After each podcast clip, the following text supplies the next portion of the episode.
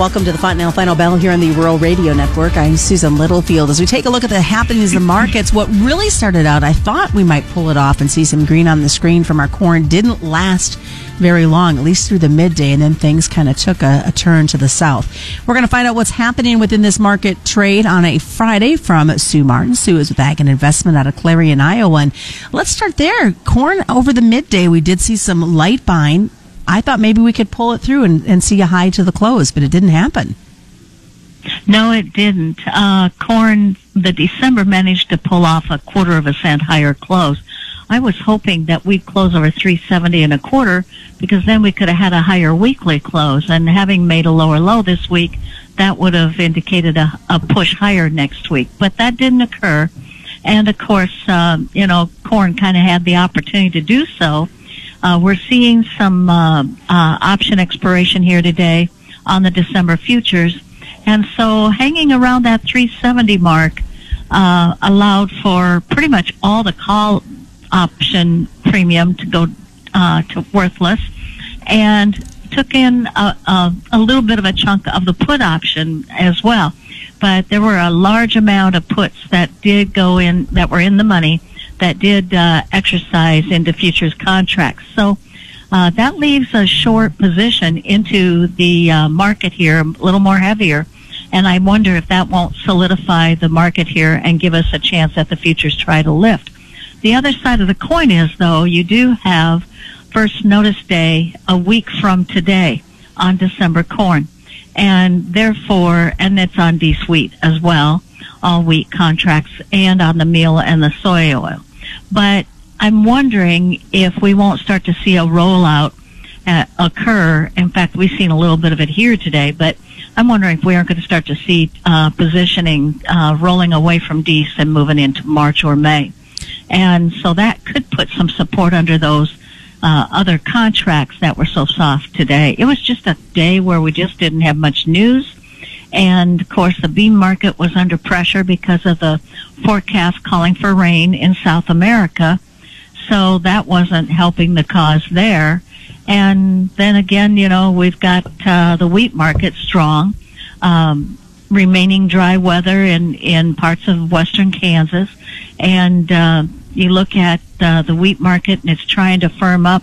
They're supposed to have some moisture, but I don't know how much moisture they're going to actually get. So Wheat, uh, Chicago wheat remained firm. That's the one that's catching some uh, in export business.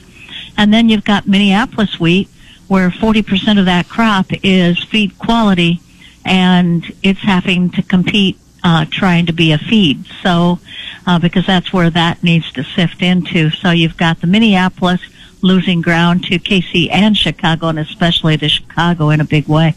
As you look at the uh, South America, as you talked about where they're at and their planting progress, and obviously the rains that are moving in, are they starting to set into their rainy season at this point? Well, they're to catch some rains, and both the GFS and the European models are in, in agreement that there's better chances of rain now as we move through uh, into the end of the month and the first week of December. So these rains, as they come through, if they are what you'd call a little bit on the um, heavier side, they're predicting two to four inch rains. If they catch that in uh, Argentina and in Mato Grosso and Goiás and Minas Gerais in Brazil, that's going to hit some areas that have been dry and need the rain. That's kind of keeping a lid on the market here for now. But if these rains don't materialize as aggressive as they were saying or expecting as we move into December, we're going to start to have some attention, I think, by the trade. What are you seeing or what are you hearing when it comes to basis in the countryside? Well, the basis is pretty firm, especially in the eastern corn belt. Uh, basis is very, very strong in the eastern corn belt. I even had um, one entity um, tell me he had a fair amount of beans on hand, and a large commercial needed those beans and offered him free DP all the way through October 31st of this next year. That's pretty interesting. Uh, but on the same token, those beans are going to be gone, and they can hedge them on the board, uh, the the adverse side or the opposite side. I'm also hearing, you know, prices running five to seven cents premium over the board. So the basis in the Corn Belt, in the Eastern Corn Belt, is actually very good. But in the Western side, basis maybe not so bad on corn, not so great in beans, 80, 90 under in beans, but on corn, pretty decent. Yet here, what it's doing is it's the uh, weather of uh, the talk of of rain coming in South America and what have you that is causing the the markets to just stabilize here and hold. Um, rather than because ethanol plants are needing corn farmers aren't being such willing sellers yet.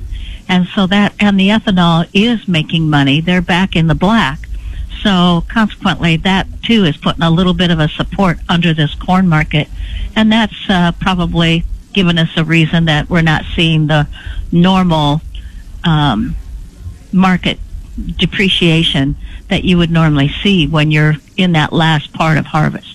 And then looking at that last part of harvest, what are you hearing for dry down issues as propane we know in the Dakotas, Minnesota, Wisconsin still seems to be on the short side? Well, the propane shortage hit in Illinois this week.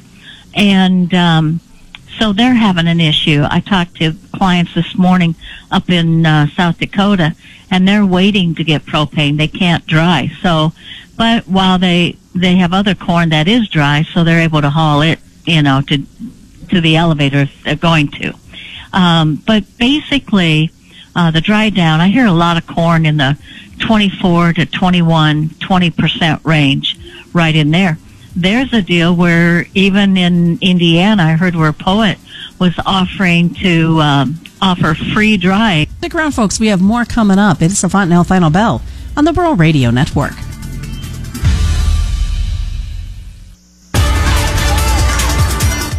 Welcome back to the Fontanelle Final Bell here on the Rural Radio Network. I'm Susan Littlefield. We continue our conversation with Sue Martin of Ag and Investment out of Clarion, Iowa. Looking at, uh, before we jump to the livestock side, looking at the where we're sitting on export, Sue. I know that we saw a pickup. You talked about it a little bit in the wheat, but if we just kind of hit this doldrum point, not a lot of export talk being talked about. Well, there isn't. It is thought that um, we'll see exports start to pick up on corn because out of Brazil, the safrinha, the second crop of corn, uh, is the one that they usually have a bigger export uh, picture for, and that's winding down now. So now the U.S. will become more competitive and more popular as we go from here on through March. And then you'll have Argentine corn coming back at us right about that time, and then the Brazilian safrinha corn later on. So it's um, the U.S. corn export picture should start to pick up. In the meantime, we look at um, uh, the livestock export picture, and of course, the hog information yesterday was very surprising. The number was very, very good going to China uh, but then, and the market, of course, responded real quickly and rallied sharply, only to turn around and just kind of water back down. But it was because they realized that these were adjustments since the 1st of January of 2019. In other words, we've been sending uh, pork to China all along. They just weren't reporting it. Interesting. As you as you look at that, and obviously, and as China continues to be a discussion, all the issues with Hong Kong going on, is it just going to continue to kind of play the undertone for these livestock markets, specifically the hogs? Well, I think so. I think that uh, for the hog market, we've gotten hogs oversold enough. Now we know we have more numbers coming as we go through December, but um, we know that um, this has really put a little support here. The market's been extremely oversold. Our three-day moving average is sitting on top of the lower Bollinger Band. Usually, that's a sign the market's getting ready for a turn, if nothing else, a correction. In the meantime, you know, beef demand is very, very good, and you know, and I even think domestic demand for pork is good. So pork's cheap, and when you look at beef well, we've had a hard break here today. Uh, the market tried to break down. We had new lows for the month put in on the uh, April Junes, but the February did not. And we have an inside week on uh, February cattle. We closed lower for the week, but last week you had a higher high closing lower. Normally would portend you'd take that week's low of 123.12 out. We could not get that done today. So that makes me wonder. We did close under the 20 day moving average on the cattle, but, and that's the first time we've been under the 20 day average ever since we came over it, uh, back on, what, September 10th, 11th, right in there. You know, these hogs, I mean, excuse me, these cattle, the feeder cattle kind of led the way today on the lower. You talked about the box beef taking a drop. That must not have been a, a helping factor at all for these cattle. Well, the box beef did drop. It's down about $9 from a week ago. And the feeders did lead the way down, but feeders have been the leader in this market for some time. You know, earlier they led the market up, then they led the market down into the September lows, and then they let us up out of here. So, the market's been kind of a front runner for feeders have been front running the fats. Normally, you'll see fats, the cash market, firm as you go through Thanksgiving, and I think that's kind of what we've got going. But I will say, if we can keep some weakness here in this cattle market into about, oh, I want to say December 5th to maybe the 9th, somewhere in there, you'll have a 90 day cycle low due on uh, December 9th uh, from the last low that we had in September.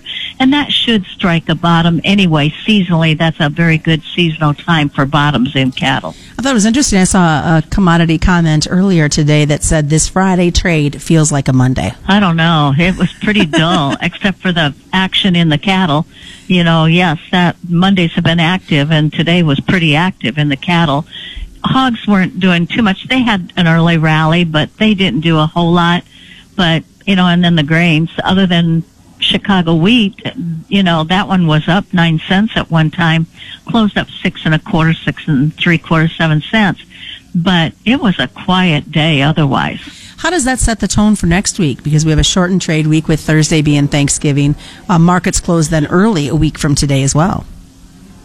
Well, I think it's going to set the stage that um, we'll start getting into these holiday m- modes, and markets will move quick, and then they'll go kind of quiet.